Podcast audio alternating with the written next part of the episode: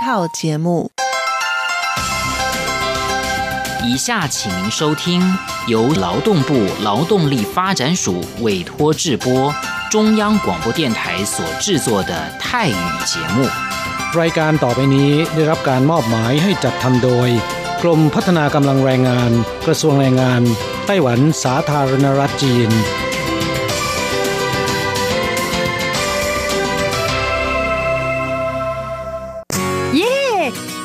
แล้ว พวกเราไปคาราโอเกะกันเถอะ ฉันมีธุระ เธอไปกันเถอะ เอ๊ะนานทีปีหนจะนัดไปร้องเพลงกัน หรือว่าเธอมีนัดกับชายหนุ่มจ้าใช่ก็ดีนะสิ ฉันจะไปทำงานหาเงินต่างหาก จริงเหรอ เลิกงานแล้วยังไปหาเงินได้อีกทำไมดีจัง ไปทำที่ไหนอะจริงสิ แถวนี้มีโรงงานหนึ่งช่วงนี้ต้องการคนงานชั่วคราว ช่วงวันหยุดฉันก็ไปทำงานพิเศษที่นั่นจะได้หาเงินเพิ่มขึ้นอีกหน่อย อยากจะซื้อคอมพิวเตอร์ให้ลูกชายที่เมืองไทยลำไพไม่ได้นะ กฎหมายไต้หวันกำหนดไว้ว่า พวกเราจะต้องทำงานให้เท่าแก่ที่ยื่นขออนุญาตนำเราเข้ามาทำงานในไต้หวันเท่านั้น การไปทำงานที่อื่น ถือว่าผิดกฎหมาย หากถูกจับได้จะถูกยกเลิกไปอนุญาตทำงาน ไม่เพียงถูกส่งกลับประเทศ ต่อไปก็เข้ามาทำงานในไต้หวันไม่ได้อีกแล้วฮะรุนแรงขนาดนั้นเลยเหรอ จะถูกส่งกลับประเทศไม่สามารถมาทำงานไต้หวันได้อีก งั้นฉันก็ไม่มีทางหาเงินส่งลูกเรียนมหาวิทยาลัยนะสิงั้นก็แย่กว่าเดิมมาสิ ใช่แล้ว ในเมื่อเราเข้ามาทำงานในไต้หวันแล้ว ก็ควรต้องปฏิบัติตามกฎหมายไต้หวัน จึงจะมีโอกาสหาเงินส่งกลับไปช่วยเหลือครอบครัว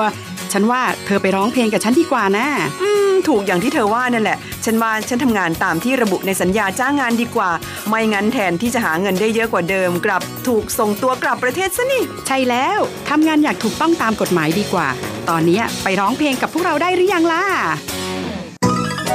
ผู้ช่วยที่ดีของไต้หวันจูงมือกันก้าวไปข้างหน้า กรมพัฒนากำลังแรงงาน ร่วมฝ่าฟันไปพร้อมกับคุณ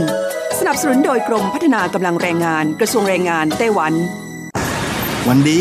สัปดาห์ที่แล้วเธอไปไหนมาเหรอทำไมไม่เจอเลย ใช่ ฉันกลับเมืองไทยมาเพิ่งกลับมาเมื่อวานก่อนที่เอง แม่ดีจังเลย แต่ทำไมรีบกลับมาเร็วจังล่ะก็ต้องขอบคุณเท่าแก่ฉันละเท่าแก่ไปทำเรื่องให้ฉันเข้ามาทำงานไต้หวันอีกครั้ง โดยผ่านศูนย์บริการจ้างตรงของรัฐบาลไต้หวัน ฮะ การจ้างตรงคืออะไรเหรอทำยากไหม ไม่ยากเลย เท่าแก่บอกว่าสะดวกมาก แล้วก็ไม่ต้องผ่านบริษัทจัดหางาน ไม่เพียงประหยัดค่าในหน้าที่เมืองไทยนะทำให้ฉันเก็บเงินได้เพิ่มขึ้น ช่วยครอบครัวฉันมีชีวิตที่ดีขึ้นด้วย นอกจากนี้ฉันอยู่กับเท่าแก่มานาน คุ้นเคยกันดี การเดินเรื่องเข้ามาทำงานในไต้หวัน โดยวิธีการจ้างตรงเนี่ยยังทำให้ฉันได้ทำงานในสถานที่ที่คุ้นเคย ไม่ต้องเสียเวลาปรับตัวให้เข้ากับที่ทำงานใหม่ เท่าแก่ก็ไม่ต้องปวดหัวว่าจะต้องเริ่มสอนคนใหม่เป็นผลดีกับทุกฝ่ายเลยล่ะ แม่ดีจริง ๆ ผมเองสัญญาก็ใกล้ครบแล้วนะเนี่ย ต้องรีบกลับไปบอกข่าวดีให้เท่าแก่รู้แล้วล่ะ จะได้ให้เท่าแก่ไปติดต่อที่ศูนย์บริการจ้างตรง เพื่อขอทำเรื่องให้ผมกลับมาทำงานไต้หวันใหม่ โดยวิธีจ้างตรงได้เลย แล้วก็จะต้องไปบอกข่าวนี้กับเพื่อนๆทุกคนให้ได้รู้กันด้วย ใช่ เรื่องดีๆ แบบนี้ต้องบอกต่อ จะได้ไปใช้บริการกันเยอะๆ ผู้ช่วยที่ดีของไต้หวันจูงมือกันก้าวไปข้างหน้า กรมพัฒนากำลังแรงงาน ร่วมฝ่าฟันไปพร้อมกับคุณ สนับสนุนโดยกรมพัฒนากำลังแรงงาน กระทรวงแรงงานไต้หวัน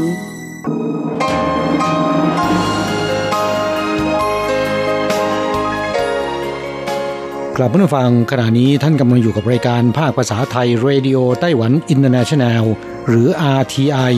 ออกกระจายเสียงจากกรุงไทเปไต้หวันสาธารณรัฐจีน เป็นประจำทุกวันนะครับ นอกจากรับฟังทางเครื่องรับวิทยุได้แล้ว ยังสามารถรับฟังรายการผ่านระบบออนไลน์ได้ที่ thai.rti.org.tw หรือที่ RTI Fanpage นะครับ ขอเชิญติดตามรับฟังรายการของเราได้ ตั้งแต่บัดนี้เป็นต้นไป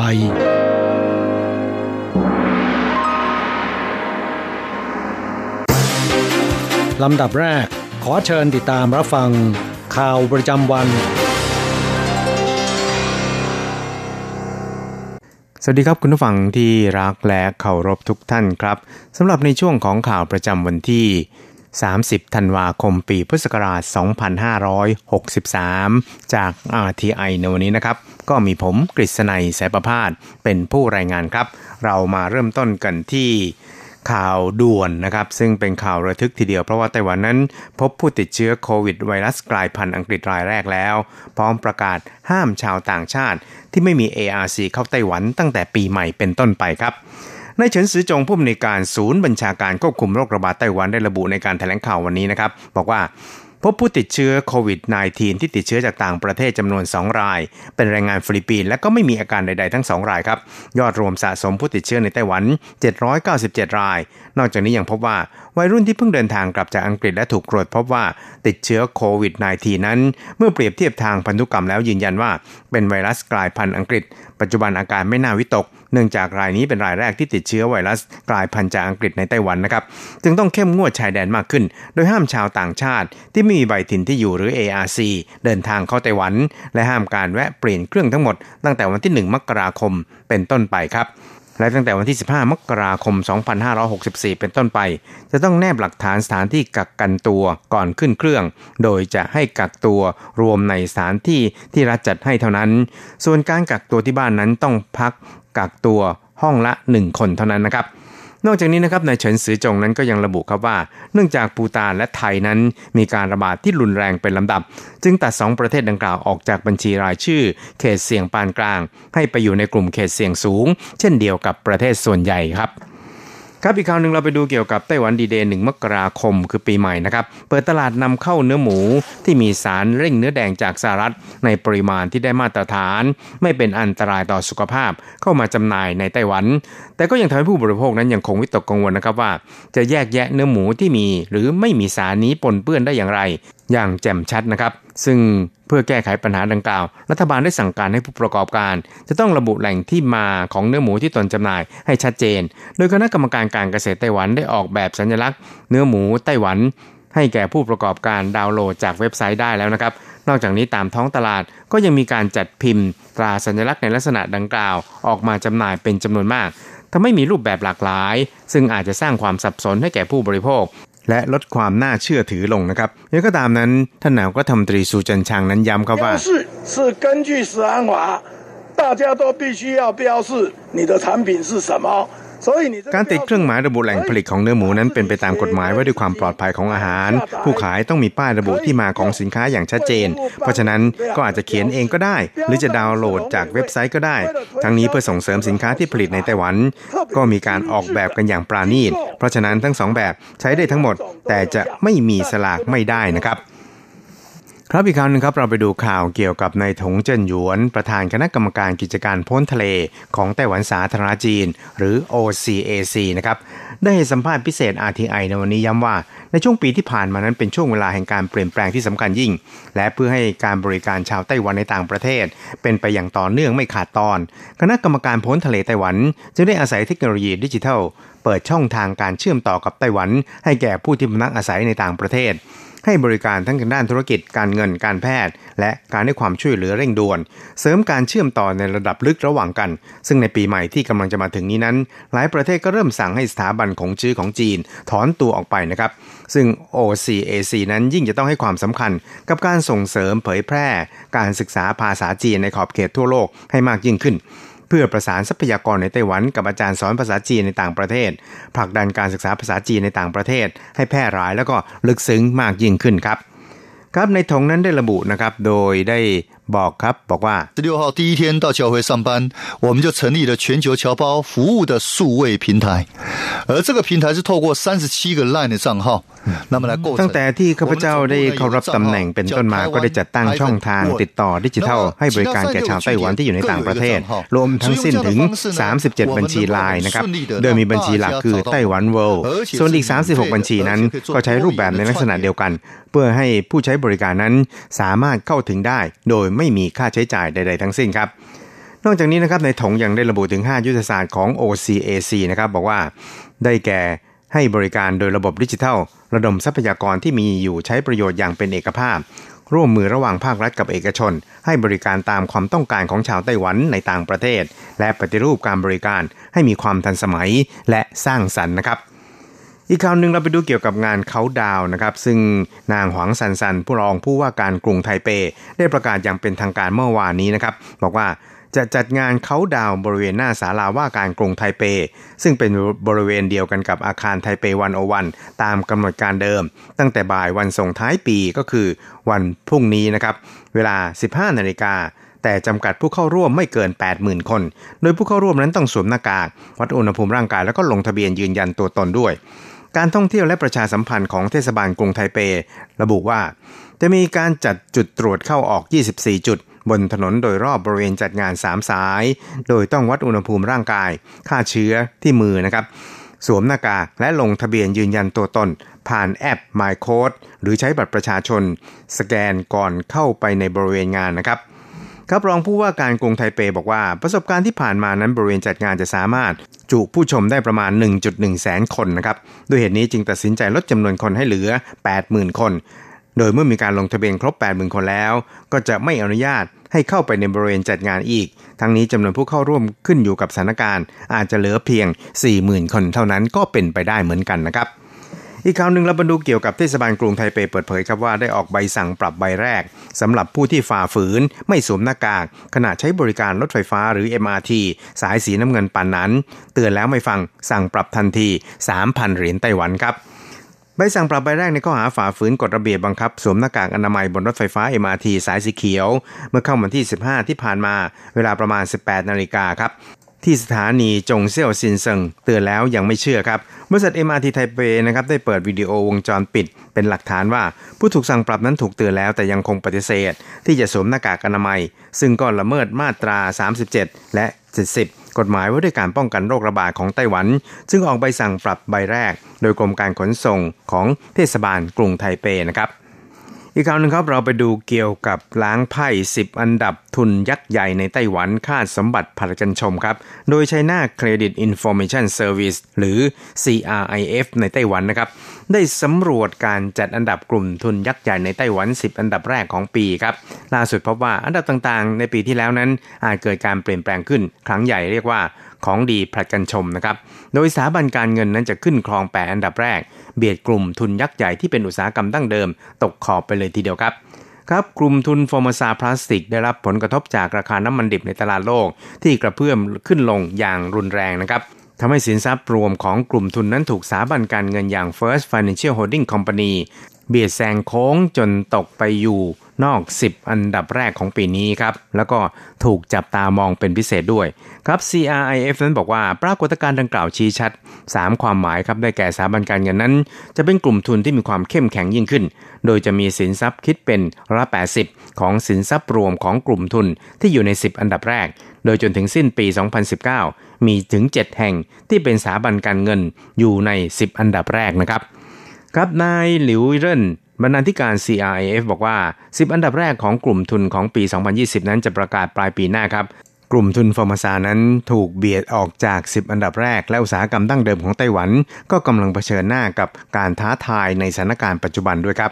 ปี 2019 นั้นกลุ่มทุนรุ่นไท่ ได้รับอนิสงส์จากผลประกอบการของบริษัทประกันชีวิต AIA ที่ตนถือหุ้นอยู่นะครับเบียดไปอยู่ในอันดับที่ 5 แซงหน้า Foxconn ที่ไปอยู่ในอันดับที่ 6 ซึ่งเป็นกลุ่มอุตสาหกรรมไฮเทคครับ สุดท้ายครับเราไปดูเกี่ยวกับทางด้านนายกรัฐมนตรีซูเจินชางนั้นย้ำรัฐบาลจะเป็น gatekeeper แห่งความปลอดภัยในอาหาร 100%หลังจากเปิดตลาดเนื้อหมูจากสหรัฐครับ นายกรัฐมนตรีซูเจินชางได้เป็นประธานในการมอบรางวัลผลงานเทคโนโลยียอดเยี่ยมประจำปีนี้ ให้แก่ผู้คว้ารางวัล 3 รายนะครับ แล้วก็ได้กล่าวย้ำขอให้ภาคเทคโนโลยีนั้น วางใจในนโยบายของรัฐบาล ที่มุ่งส่งเสริมและสนับสนุนการพัฒนาเทคโนโลยีอย่างเต็มที่ทั้งด้านบุคลากรและด้านการวิจัยพัฒนาเทคโนโลยีของผู้ประกอบการ เพื่อก้าวสู่ตลาดโลก โดยได้ย้ำนะครับบอกว่า ผู้ประกอบการในไต้หวันนั้นได้มีการมุมานะพยายาม วิจัยค้นคว้า พัฒนาเทคโนโลยีมานานหลายปี และประสบความสำเร็จที่เห็นอยู่ในปัจจุบัน ทั้งยังมีคนรุ่นใหม่ สืบทอดประสบการณ์ที่สะสมมาอีกด้วยทำให้ไต้หวันมีบุคลากรที่โดดเด่น เข้มแข็ง ระดับโลกทีเดียวครับ แม้ไต้หวันจะไม่ใช่ประเทศที่มีพื้นที่ใหญ่ที่สุด ประชากรมากที่สุดในโลก แต่ไต้หวันก็มีฐานะเป็นที่ยอมรับในระดับนานาชาติ ด้วยความพยายามร่วมกันของพี่น้องชาวไต้หวันทั้งมวลครับ ครับหลังการมอบรางวัลนะครับท่านนายกรัฐมนตรีสู่เจินชางนั้น ก็ได้ให้สัมภาษณ์ผู้สื่อข่าว เกี่ยวกับกรณีที่จะมีการอนุญาตนำเข้าเนื้อหมู ที่มีสารกระตุ้นเนื้อแดงจากสหรัฐ ตั้งแต่ปีใหม่นี้เป็นต้นไปนะครับ โดยท่านนายกนั้นก็ได้ย้ำครับว่า เราได้ก้าวไปอีกก้าวใหญ่ในความสัมพันธ์กับสหรัฐ เนื่องจากไต้หวันต้องอาศัยการค้าต่างประเทศเป็นหลัก ความสัมพันธ์ทางเศรษฐกิจและการค้าระหว่างไต้หวันกับสหรัฐนั้น เป็นยุทธศาสตร์ที่สำคัญยิ่ง ตอนนี้เราก้าวออกไปแล้ว และเราก็ก้าวสู่เวทีนานาชาติแล้วด้วย และยังสร้างโอกาสรวมทั้งเสริมความเข้มแข็งให้แก่การค้าและเศรษฐกิจของไต้หวันอีกด้วยครับ ครับทั้งนี้นะครับในตอนท้ายนั้นท่านนายรัฐมนตรีสุจันชัง ก็ได้ย้ำครับว่า รัฐบาลนั้นจะเป็น gatekeeper ในการให้ความปลอดภัย แก่อาหารที่ใช้สำหรับประชาชนอย่างเต็มที่ ตรวจสอบสารแรคโตพามีนทุกล็อตที่เข้ามานะครับ โดยเฉพาะอย่างยิ่งอาหารกลางวันของบรรดาเด็กนักเรียนในโรงเรียน 3,300 แห่งทั่วประเทศ จะต้องใช้แต่เนื้อหมูที่เลี้ยงในไต้หวันเท่านั้น ขอให้ทุกฝ่ายนั้นวางใจได้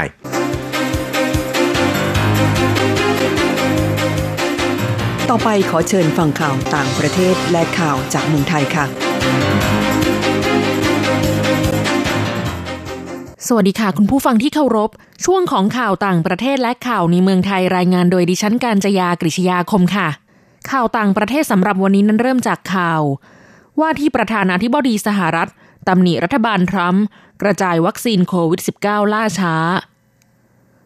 เมื่อวันอังคารที่ผ่านมาณเมืองวิลมิงตันรัฐเดลาแวร์ นายโจไบเดนว่าที่ประธานาธิบดีสหรัฐได้ออกมากล่าววิพากษ์วิจารณ์ระบบการกระจายวัคซีนต้านโควิด -19 ไปยังรัฐต่างๆ ของรัฐบาล ประธานาธิบดีโดนัลด์ทรัมป์ผู้นำสหรัฐว่า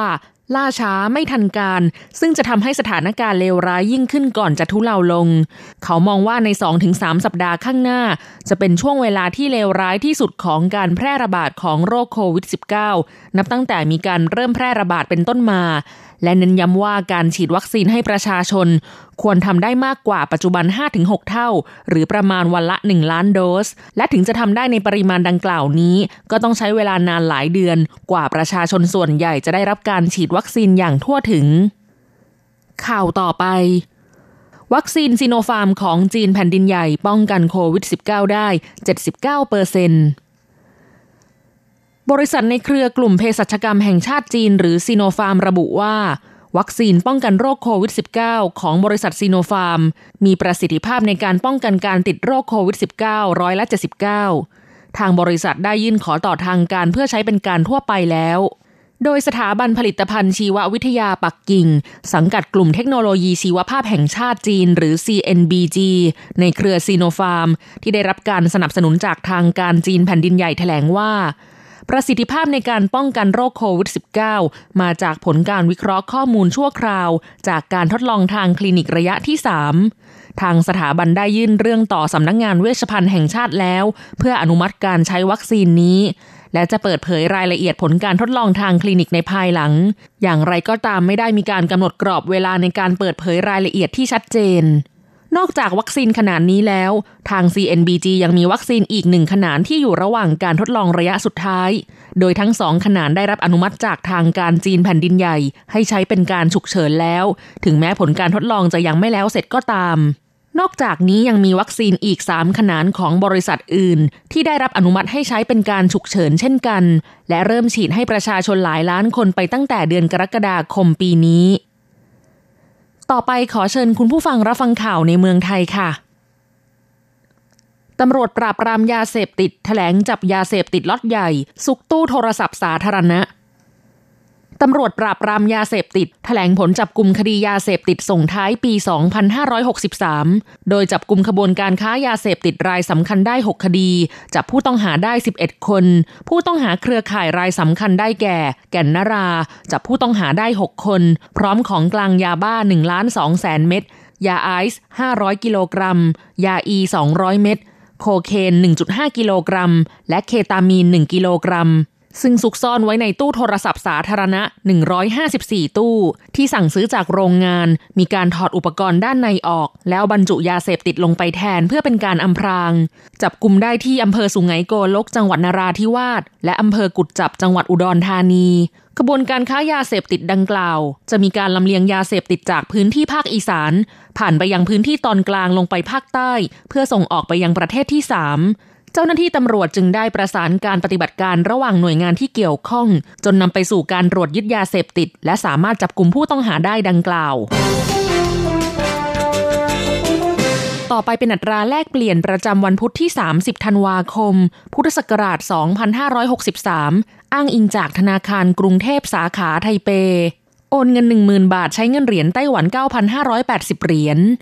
แลกซื้อเงินสด 10,000 บาทใช้เงินเหรียญไต้หวัน 9,930 เหรียญ1ดอลลาร์สหรัฐใช้เงินเหรียญไต้หวัน 28.35 เหรียญแลกซื้อค่ะ คุณผู้ฟังคะนั่นเป็นช่วงของข่าวต่างประเทศและข่าวในเมืองไทย รายงานโดยดิฉันการจยากริชยาคมค่ะ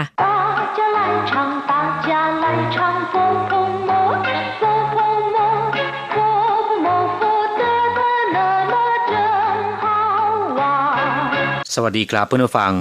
พบกันในวันนี้เราจะมาเรียนวิทยาลัยภาษาจีนทางอากาศ ภาคเรียนที่สองบทที่ 9 ของแบบเรียนชั้นกลาง บทที่ 9 ยาลี่ แรงกดดันหรือว่าความกดดัน ในบทนี้เราจะมาเรียนรู้คำสนทนาภาษาจีนกลางที่เกี่ยวกับความเครียด หรือความกดดันจากการทำงาน ซึ่งจะมีผลทำให้เรานอนไม่ค่อยหลับ หน้าตาไม่ค่อยจะสดใส第九课压力一对话 你最近怎么看起来很没精神？不晓得，常常睡不好。是不是工作压力太大了？也许吧。第九课ยาลี่แรงกดดันหรือว่าความกดดันคำว่ายาลี่หมายถึงแรงดันหรือว่าแรงกดดัน เช่นเวลาที่เราทำงานมีงานสำคัญสำคัญหลายเรื่องที่ต้องรีบดำเนินการ ก็อาจจะทำให้เรามีแรงกดดันได้ เรียกว่าอยู่ยาลี่แป ลว่ามีแรงกดดัน แรงกดดันที่มาจากการทำงานเรียกว่ากงจั่วยาลี่ต่อไปมาอธิบายความหมายของคำสนทนาในบทนี้你最近怎么看起来很没有精神ระยะนี้ทำไมดูคุณไม่ค่อยจะสดชื่น ไม่ค่อยจะมีชีวิตชีวาเอาซะเลยจุ้ยจินแปลว่าระยะนี้ เร็วๆนี้หรือว่าหมู่นี้จะมาทำไมขั้น起来ดูเหมือนว่า 很没有精神แปลว่าไม่ค่อยจะสดชื่น ไม่ค่อยจะมีชีวิตชีวาเอาซะเลย หรือไม่กระปรี้กระเปร่า เรียกว่า很没精神你最近怎么看起来很没有精神หมู่นี้ทำไมดูคุณไม่ค่อยจะสดชื่น หรือไม่ค่อยจะมีชีวิตชีวาเอาซะเลย不晓得常常睡不好ไม่รู้สิ หรือไม่รู้เหมือนกัน นอนไม่ค่อยจะหลับเสมอ ผู้เฉาเต๋อก็แปลว่าไม่ทราบหรือไม่รู้ฉางฉางช่วยปูเห่า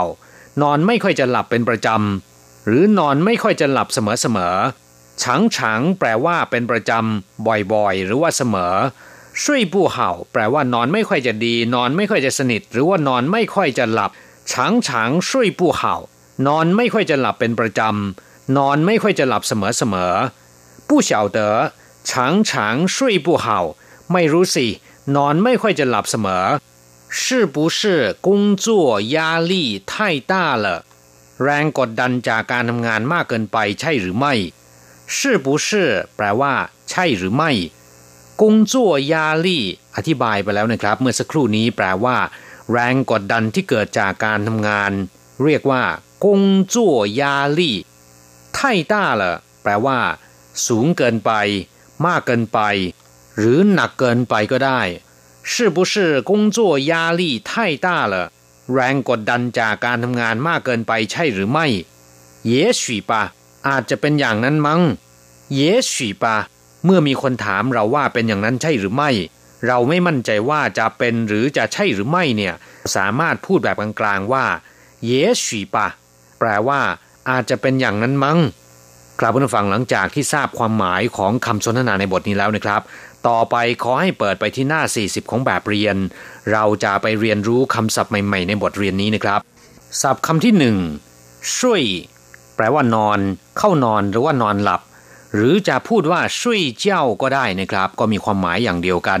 แปลว่านอนหรือว่านอนหลับเช่นเดียวกันใกล้ช่วยละแปลว่า ควรจะเข้านอนได้แล้ว ควรจะหลับได้แล้วเจ้าช่วยเจ้าฉีแปลว่า นอนแต่หัวค่ำ ตื่นแต่เช้า เรียกว่าเจ้าช่วยเจ้าฉีศัพท์คำต่อไปเฉาเต๋อแปลว่ารู้หรือว่าทราบ ผู้เฉาเต๋อก็คือไม่รู้ไม่ทราบลำพังเฉพาะคำว่าเฉาตัวเดียวนะครับ ก็แปลว่า รู้หรือว่าทราบอยู่แล้ว อย่างเช่นว่า เจียเฉาก็คือประกาศให้ทราบจ้ายี่หู้เฉาแปลว่ารู้กันทั่วทุกครัวเรือน รู้กันทั่วบ้านทั่วเมือง นอกจากแปลว่ารู้หรือว่าทราบแล้วนะครับคำว่าเฉายังมีความหมายว่า สว่าง ฟ้าสาง อย่างเช่นว่าพั่วเฉาก็คือรุ่งอรุณ ช่วงที่ท้องฟ้าใกล้จะสว่าง เรียกว่าพั่วเฉาศัพท์คำต่อไป ยาลี่ แปลว่าความดัน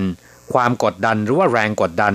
อย่างเช่นว่าชิจายาลี่ เพิ่มแรงกดดันหรือว่าให้แรงกดดัน ยาลี่ไทต้ากัวหลูเป้าจ้าละ แรงดันมากเกินไป หม้อน้ำจึงเกิดการระเบิดคำว่ายาตัวเดียวเนี่ยมีความหมายว่ากดขับบดหรือว่าถ่วงลง อย่างเช่นว่า ยาซุยบดให้ละเอียดหรือว่าบดให้แหลก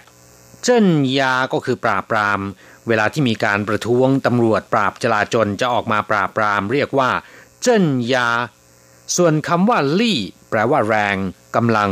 อย่างเช่นว่า ลี่เลี่ยงก็คือพลัง 人力ก็คือกำลังคน กุงจั่วปูลี่ แปลว่าไม่ได้ทำงานอย่างสุดความสามารถ หรือไม่ได้ทำงานอย่างเต็มที่เรียกว่า กุงจั่วปูลี่ แต่ถ้าทำงานอย่างสุดความสามารถหรือทำงานอย่างเต็มที่ ในภาษาจีนจะพูดว่า กุงจั่วเหินไม่ลี่ลี่พูดสงชิน ใจสู้แต่ว่าแรงไม่ยอมให้ หรือใจสู้แต่ว่าสังขารไม่ให้ เรียกว่าลี่พูดสงชิน เมื่อนำเอายาและก็ลี่มารวมกันกลายเป็นยาลี่ แปลว่าแรงกดดันหรือว่าความกดดัน ศัพท์คำต่อไปกงจั่วแปลว่าทำงาน กิจการหรือว่างาน หรือหน้าที่ก็ได้นะครับ อย่างเช่นว่า开始工作เริ่มทำงาน หรือว่าเริ่มการทำงาน从事研究工作ทำงานเกี่ยวกับงานวิจัย工作量แปลว่าปริมาณของงาน 失业率高很多人找不到工作อัตราการว่างงานสูง คนจำนวนมากหางานทำไม่ได้ เรียกว่า失业率高很多人找不到工作积极工作แปลว่าทำงานอย่างกระตือรือร้น我的工作是检查产品หน้าที่ของผมหรือว่างานของผมก็คือตรวจดูสินค้าศัพท์คำต่อไป จิงเฉินแปลว่ากำลังวังชาหรือว่ามีชีวิตชีวา อย่างเช่นจิงเฉินว่างเชินแปลว่ามีกำลังวังชาฮึกเหิม มีกำลังวังชาเหลือล้น把头发剪短看起来比较有精神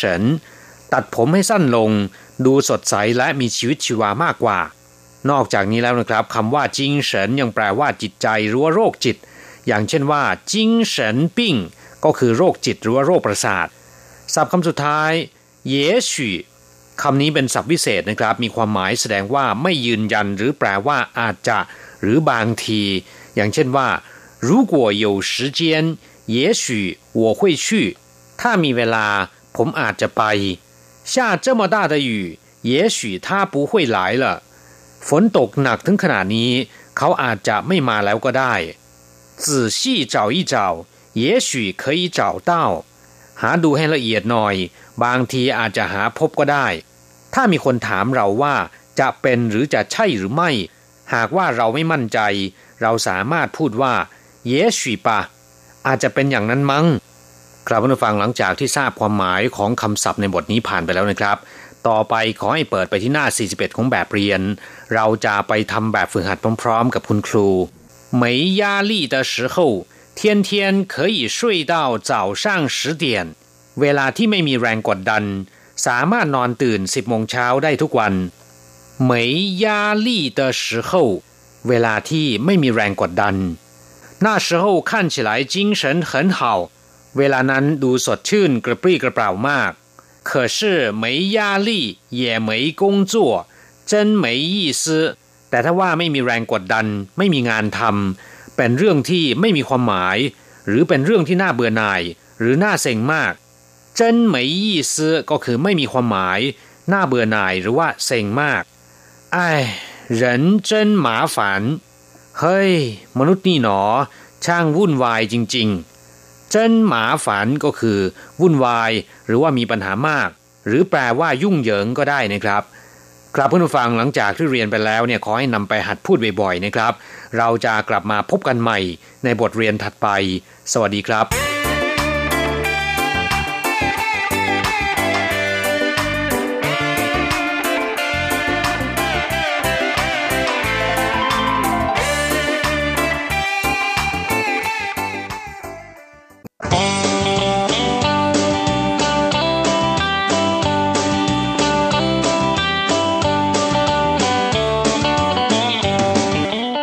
คุณผู้ฟังขณะนี้ท่านกำลังอยู่กับรายการภาคภาษาไทย RTI เอเชียสัมพันธ์ลำดับต่อไปขอเชิญท่านมาร่วมให้กำลังใจแด่เพื่อนแรงงานไทยที่ประสบปัญหาและความเดือดร้อน ในช่วงไขปัญหาแรงงาน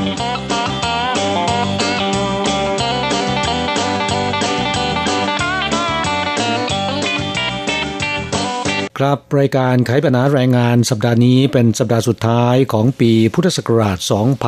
2563 สำหรับผู้ที่รับฟังรายการนี้ผ่าน RTI นะครับ ค่ะ ส่วนผู้ฟังที่รับฟังผ่านคลื่นความถี่อื่นนะคะหรือว่ารายการอื่น ๆ ที่นำไปออกกระจายเสียงเนี่ยก็อาจจะเหลื่อมกันไปหนึ่งสัปดาห์นะคะ เรื่องที่จะนำมาคุยให้ฟังในวันนี้นอันดับแรกเป็นเรื่องที่เกี่ยวกับ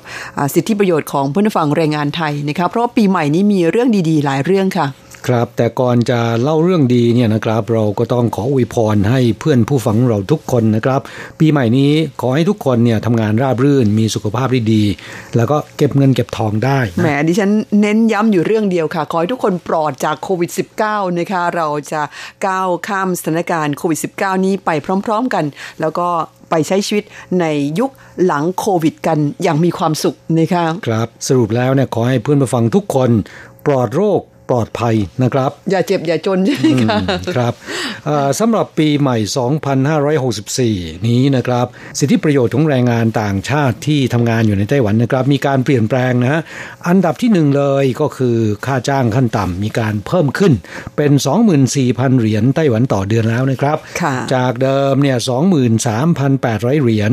แม้นจะเพิ่มขึ้นเพียงแค่ 200 เหรียญนะครับ แต่ก็ยังถือว่าดีกว่าไม่ขึ้นนะครับ เพราะว่าปีที่ผ่านมานี้ ทั่วโลกประสบกับภาวะเศรษฐกิจที่ตกต่ำเนื่องมาจากสถานการณ์โควิด -19 แต่ไต้หวันยังมีการเพิ่มค่าจ้างขั้นต่ำแม้นจะเพิ่มขึ้นเดือนละ 200 เหรียญแต่ก็ยังดีกว่าหลาย ๆ ประเทศนะครับค่ะ ที่อื่นนั้นนะคะอย่าไปพูดเลยว่าจะได้เพิ่มเงินเดือน ไม่โดนหักก็ถือว่าบุญแล้วนะคะครับกิจการของเท่าแก่ไม่ล้ม หรือไม่ถูกให้ออกจากงานก็ถือว่าโชคดีแล้วนะครับ เมื่อมีการปรับขึ้นอัตราค่าจ้างขั้นต่ำแล้วเนี่ยค่าจ้างปกติรายชั่วโมงเนี่ยเขาจะคิดกันยังไง ค่าจ้างเดือนละ2 4 0 0 0ในไต้หวันกฎหมายกำหนดให้ทำงานวันละ 8 ชั่วโมงนะครับใช้เดือนละ 30 วันมาคิดเนี่ยก็จะได้ชั่วโมงละ 100 เหรียญหรือทำงานปกติ 8 ชั่วโมงเนี่ยวันละ 800 เหรียญนนะฮะนี่เป็นฐานคิดนะครับ แต่ถ้าว่ามีการทำงานล่วงเวลา ในวันปกตินะครับ 2 ชั่วโมงแรกเนี่ยจะคูณด้วย 1.33 เท่า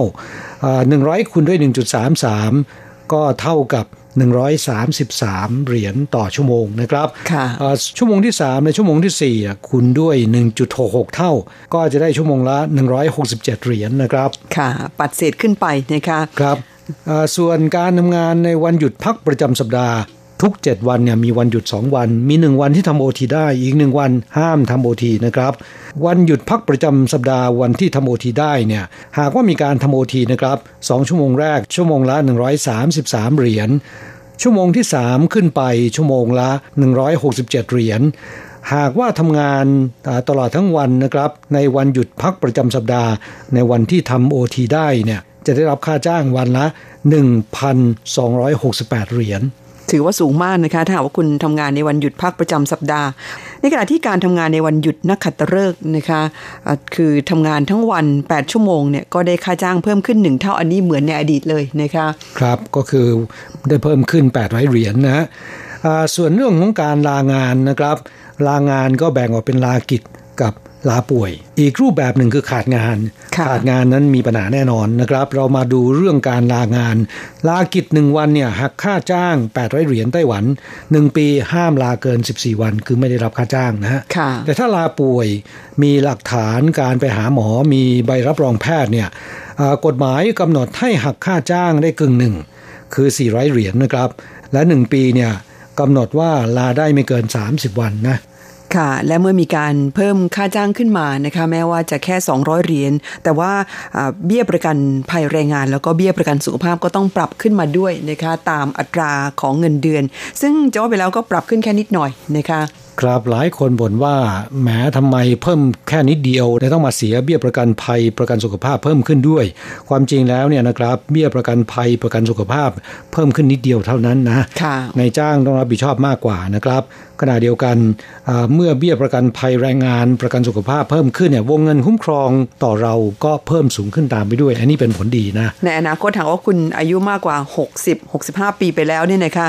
กลับมายื่นขอเงินบำเหน็จชราภาพเนี่ยวงเงินเอาประกันเพิ่มขึ้นเนี่ยคุณก็ได้เงินเยอะขึ้นนั่นเอง ถูกต้องครับ ค่ะ มาดูกันว่าคุณต้องจ่ายเบี้ยประกันเพิ่มขึ้นกี่บาท ครับเบี้ยประกันภัยแรงงานในไต้หวันเนี่ยปีที่แล้วอยู่ที่ 10%ของค่าจ้างที่เอาประกัน ซึ่งแรงงานต่างชาติส่วนใหญ่จะเอาประกันที่อัตราค่าจ้างขั้นต่ำคือ 24,000 เพราะฉะนั้นเราเอา 24,000 มาเป็นฐานคิดนะครับ เมื่อครู่นี้บอกไปแล้วว่าเบี้ยประกันภัยแรงงานนะครับ ปีที่แล้วอยู่ที่ 10%อันนี้สำหรับคนงานต่างชาตินะครับ แต่สำหรับคนงานท้องถิ่นเนี่ยเขาต้องบวกอีก 1%เป็นเบี้ยประกันภัยสำหรับการว่างงานนะฮะค่ะอ่าสำหรับคนงานต่างชาติแล้วเนี่ยไม่ต้องบวก 1%เพราะฉะนั้นปีที่แล้ว 10%ตามกฎหมายของไต้หวันนะครับ เบี้ยประกันภัยแรงงานเนี่ยจะต้องเพิ่มขึ้นอ่า0.5%ทุกๆ 2 ปี และปีนี้ก็ต้องเพิ่ม 0.5%นะปีที่ค่ะแล้วไม่ได้เพิ่ม สูงสุดไม่เกิน 13%ค่ะอ่าเพราะฉะนั้นปีนี้เบี้ยประกันภัยแรงงานสำหรับคนงานต่างชาตินะครับ ก็อยู่ที่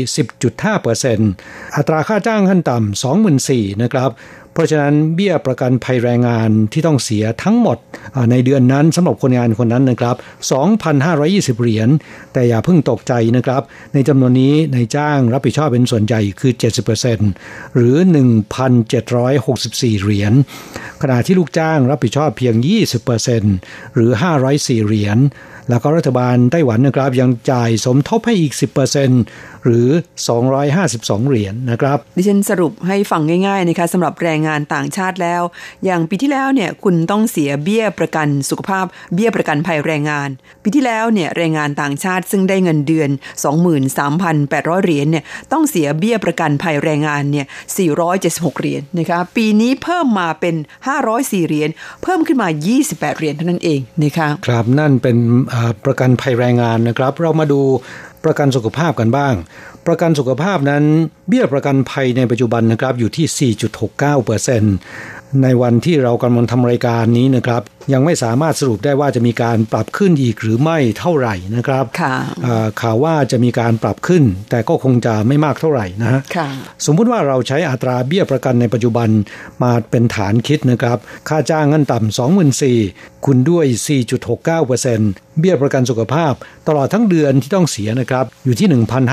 1,583เหรียญ แต่อย่าเพิ่งตกใจนะครับเอ่อเงินก้อนนี้ไม่ใช่คนงานรับผิดชอบทั้งหมดนะค่ะนายจ้างรับผิดชอบไป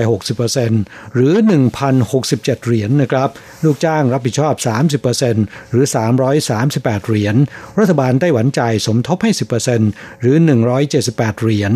สรุปแล้วในปีใหม่นี้ ลูกจ้างจ่ายเบี้ยประกันสุขภาพเพิ่มขึ้น เดือนละ3เหรียญ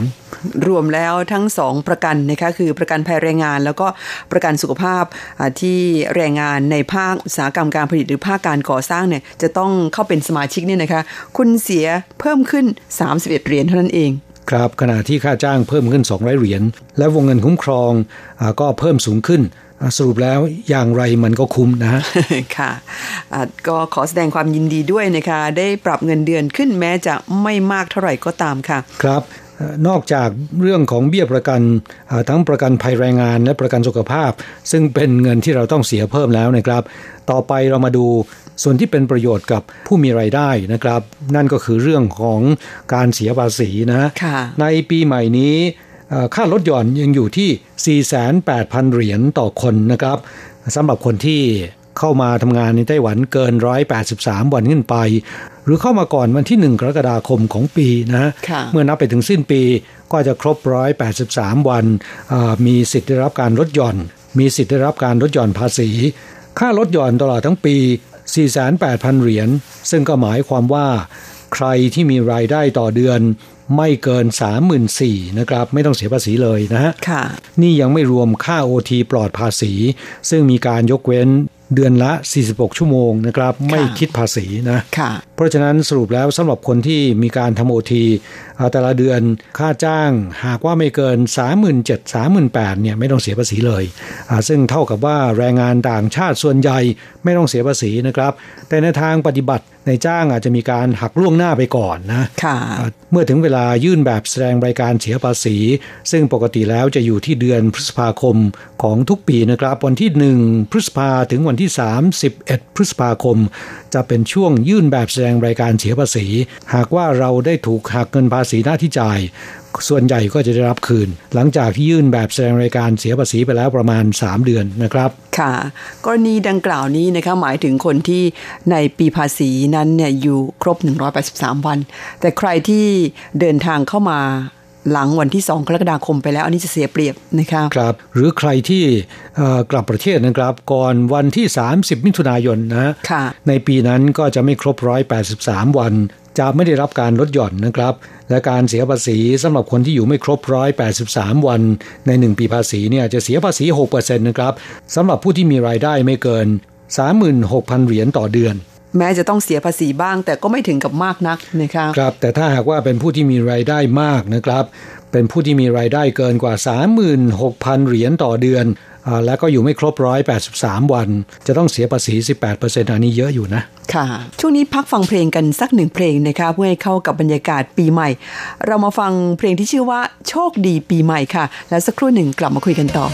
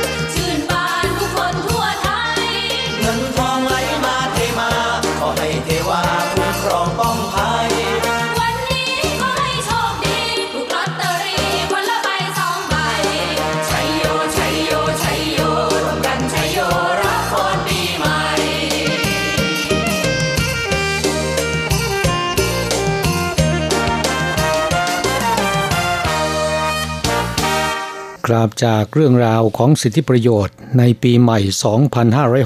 2564 ผ่านไปแล้วนะครับ ช่วงหลังรายการเราจะมาตอบปัญหาของเพื่อนแรงงานไทย ซึ่งก็มีปัญหาที่น่าสนใจที่เพื่อนแรงงานไทยอยากจะทราบ หลายคำถามด้วยกัน โดยเฉพาะอย่างยิ่งคำถามต่อไปนี้ ค่ะ ซึ่งเป็นคำถามยอดฮิต แล้วก็ถามกันเข้ามาบ่อยมากนะคะ คุณรักเธอเสมอใจหนีเหมือนนะคะ ถามว่าสวัสดีครับ มีเรื่องอยากสอบถามหน่อยครับ อยากทราบว่าถ้าทำงานครบ 12 ปีแล้ว เราสามารถต่อได้อีก 3 เดือนไหม และยังสามารถอยู่ได้อีกกี่เดือนครับ ขอบคุณมากอีกท่านหนึ่งถามเรื่อง 12 ปีนะคะบอกว่าอ่าขยายออกไปเป็น 15 ปีแล้วหรือยังนะคะ คุณพลนานิต ชัยยานิตไม่ทราบดิฉันอ่านถูกหรือเปล่า ถ้าผิดพลาดก็ขออภัยค่ะ คุณส่งชื่อเป็นภาษาอังกฤษเข้ามา บอกว่าสวัสดีค่ะขอสอบถามหน่อยนะคะ ไต้หวันขยายเวลาจาก 12 ปีออกไปแล้ว หรือยังคนที่ทำงานครบ 12 ปีแล้วเนี่ยจะกลับเข้ามาทำงานในไต้หวันได้อีกไหมคะคำถามคล้าย ๆ กันนะคะคุณปาร์คอภิรัตน์นะคะบอกว่าสวัสดีครับ ขออนุญาตสอบถามนะครับ พอมีทางเป็นไปได้ไหมว่า ทางไต้หวันจะเปิดให้คนงานฝ่ายผลิต สามารถต่อสัญญาจาก 12 ปีเป็น 15 ปี แล้วก็ยังมีอีกคนหนึ่งคุณมยุรีบุปผาชื่นค่ะ บอกว่าสวัสดีค่ะ มีเรื่องอยากสอบถาม อยากสอบถามว่าสำหรับแรงงานไทยที่ไม่ใช่ผู้อนุบาล ตอนนี้เขาขยายเวลาเป็น 15 ปีหรือยังคะพอจะทราบไหมคะว่ามีไหมอตอนนี้ก็ต่อ 6 เดือนในช่วงโควิด -19 อยู่ค่ะ แล้วก็ใกล้จะครบ 6 เดือนแล้ว ไม่อยากกลับลูกยังไม่โตอยากหาเงินอยู่ขอบคุณมากนะคะ จะเห็นได้ว่าปัญหาเรื่องการขยายระยะเวลาทำงานเกินกว่า 12 ปี 14 ปี ของแรงงานต่างชาติเนี่ยเป็นปัญหายอดฮิตของคนงานไทย นี่เรานำเอาเฉพาะ ปัญหาของเพื่อนผู้ฟังที่ถามเข้าสู่รายการบางส่วนเท่านั้นนะครับค่ะสำหรับปัญหาการขยายระยะเวลาการทำงานในไต้หวันนั้น ตอบเพื่อนผู้ฟังท่านแรกก่อน ก็คือสถานการณ์โควิด ส่งผลให้เกิดอุปสรรคในการเดินทางกลับประเทศนะครับค่ะสายการบินยังไม่ฟื้นบินตามปกติ ตามกฎหมายในปัจจุบันนะครับ คนงานในภาคการผลิต หรือคนงานในโรงงานนะครับเอ่อทำงานได้ไม่เกิน 12 ปี แต่ว่าเมื่อครบสัญญา 12 ปีแล้วเนี่ยเดินทางกลับไม่ได้ ขณะเดียวกันคนงานต่างชาติคนใหม่ ก็เดินทางเข้าสู่ไต้หวันได้ยากเหมือนกันทำให้ในายจ้างที่ต้องการจะว่าจ้างคนงานต่างชาติเนี่ยเอ่อไม่สามารถที่จะว่าจ้างคนใหม่ได้ง่าย ๆ เหมือนเมื่อก่อนนะครับค่ะขณะที่คนเก่าก็จะเดินทางกลับประเทศแล้ว ก็ไม่สามารถเดินทางกลับประเทศได้ง่าย ๆ เช่นกัน เพราะฉะนั้นกระทรวงแรงงานไต้หวันเขาก็มีนโยบายยืดหยุ่นนะครับ เป็นนโยบายแก้ปัญหาเฉพาะหน้า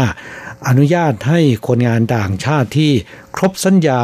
ไม่ว่าคุณจะต่อสัญญา 3 เดือน หรือครบสัญญา 3 ปี หรือรวมสะสมครบ 12 ปีแล้วนะครับ ก่อนวันที่ 17 มีนาคมปี 2564 สามารถขยายได้อีก 6 เดือน เมื่อสักครู่นี้ก็มีเพื่อนฟังท่านหนึ่งนะคะทำงานครบ 12 ปีแล้วบอกว่าตอนนี้เนี่ยอยู่ในช่วงระหว่างที่เขาอนุญาตให้ขยาย ระยะเวลาทำงานต่อได้ 6 เดือนนะครับเพราะว่าสถานการณ์โควิดเนี่ยอ่าถามว่ายังอยู่ต่อได้อีกไหมนะคะเอ่อยังไม่ทราบเหมือนกันนะครับ เมื่อใกล้จะถึงกำหนดคือใกล้จะถึง 17 มีนาคม สถานการณ์ในขณะนั้นยังไม่ดีขึ้นเนี่ยคงจะมีโอกาสขยายต่อไปนะฮะค่ะหรืออาจจะมีการขยายระยะเวลาทำงานมากกว่านั้น ก็เป็นไปได้นะครับโอ้ยงั้นคงต้องสร้างความหวังให้กับอีกหลาย ๆ คนเลยนะคะที่ใกล้จะครบ 12 ปี หมายความว่าช่วงนี้มีข่าวเกี่ยวกับเรื่องการจะพิจารณาเรื่องการขยายระยะเวลาการทำงานของแรงงานต่างชาติ ในภาคการผลิตจาก 12 ปีเป็น 15 ปีเหรอคะอาจจะไม่ใช่เป็น 15 ปีนะคือมากกว่า 12 ปีก็แล้วกันอ๋อค่ะซึ่งเรื่องนี้เพื่อนผู้ฟังที่ติดตามรับฟังรายการของเรา ในช่วงตั้งแต่เดือนพฤศจิกายนถึงเดือนธันวาคมนะครับ ก็จะได้ยินจากในรายการไม่ว่าจะไขปัญหาแรงงาน หรือว่าขุนพลคนแรงงานไทยนะครับ ก็จะนำเรื่องนี้มาพูดกันบ่อยๆ คือมีเสียงสะท้อนจากในจ้างจำนวนมากนะครับ ต้องการให้รัฐบาลเนี่ยเอ่อขยายระยะเวลาทำงานของคนงานต่างชาติให้เกินกว่า 12 ปีสำหรับเรื่องนี้นะครับก็มีข่าวดีออกมาว่ารัฐบาลกำลังพิจารณาอยู่นะค่ะไม่ได้ละเลยในเรื่องนี้ โดยเฉพาะอย่างยิ่งรัฐมนตรีว่าการกระทรวงเศรษฐการของไต้หวันนะครับ นางหวังเหมยควานะค่ะท่านได้ไปกล่าวปราศัยในงานสัมมนาของนักธุรกิจอ่าสำคัญสำคัญของไต้หวัน เมื่อกลางเดือนธันวาคมที่ผ่านมานี้อ่า มีนายจ้างจำนวนมากทีเดียว สะท้อนปัญหาเรื่องนี้นะครับ อยากจะให้ขยายระยะเวลาการทำงานของคนงานต่างชาติ ที่ในปัจจุบันนะครับ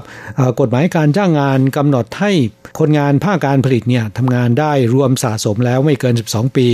คนงานภาคสวัสดิการสังคม รวมสะสมแล้วไม่เกิน 14 ปี อยากจะให้เกินกว่านั้นนะครับ รัฐมนตรีว่าการกระทรวงเศรษฐการของไต้หวันก็ตอบให้ทราบว่าเนื่องจากขณะนี้นะครับสถานการณ์โควิด -19 เนี่ยเอ่อมันส่งผลกระทบต่อการเดินทางของคนงานต่างชาติ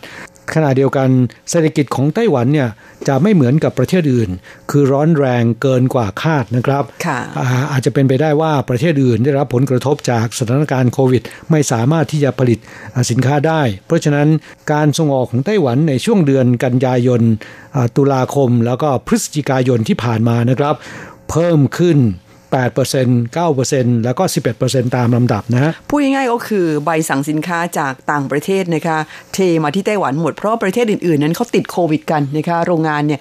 เปิดสายการผลิตไม่ได้ ครับเอ่อเพราะฉะนั้นท่านบอกว่าในปัจจุบันเนี่ยอุตสาหกรรมต่างๆ ในไต้หวันนะครับ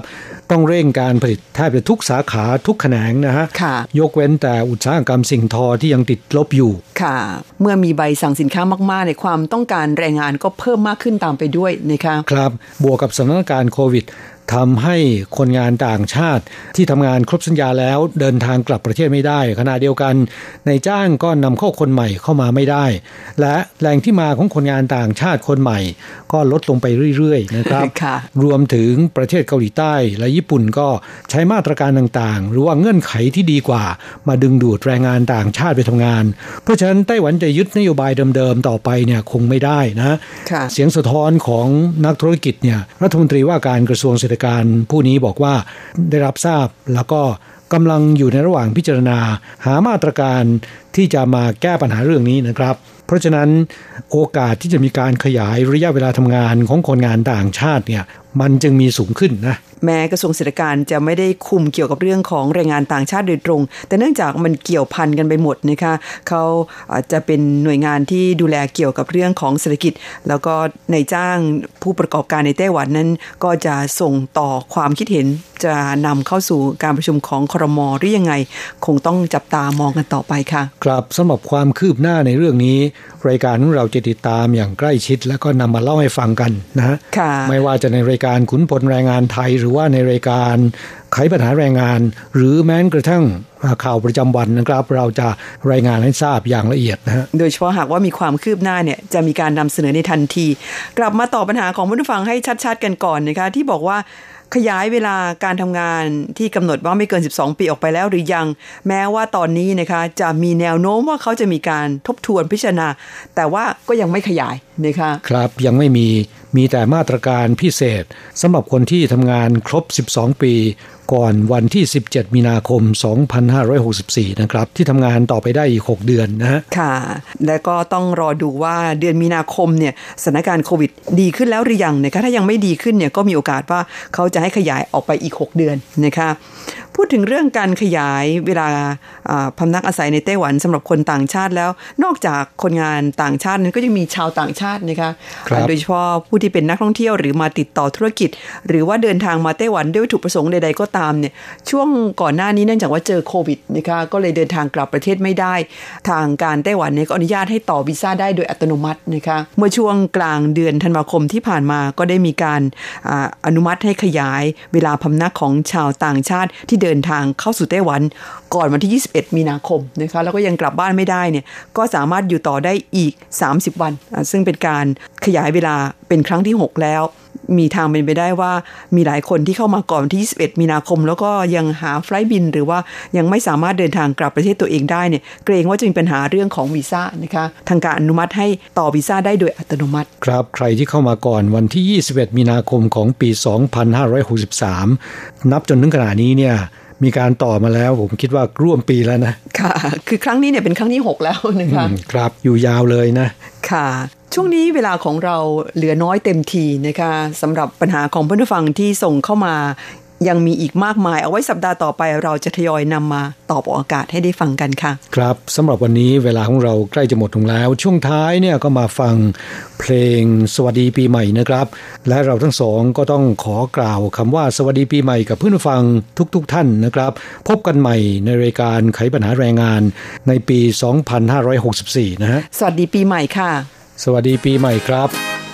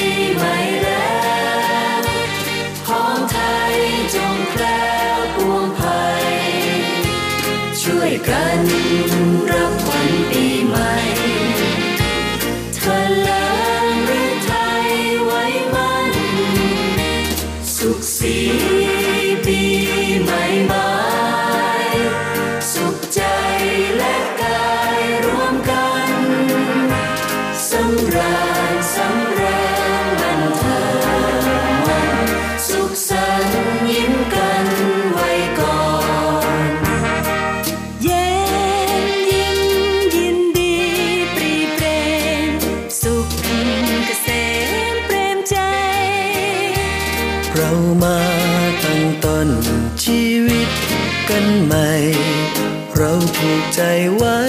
ไมตรี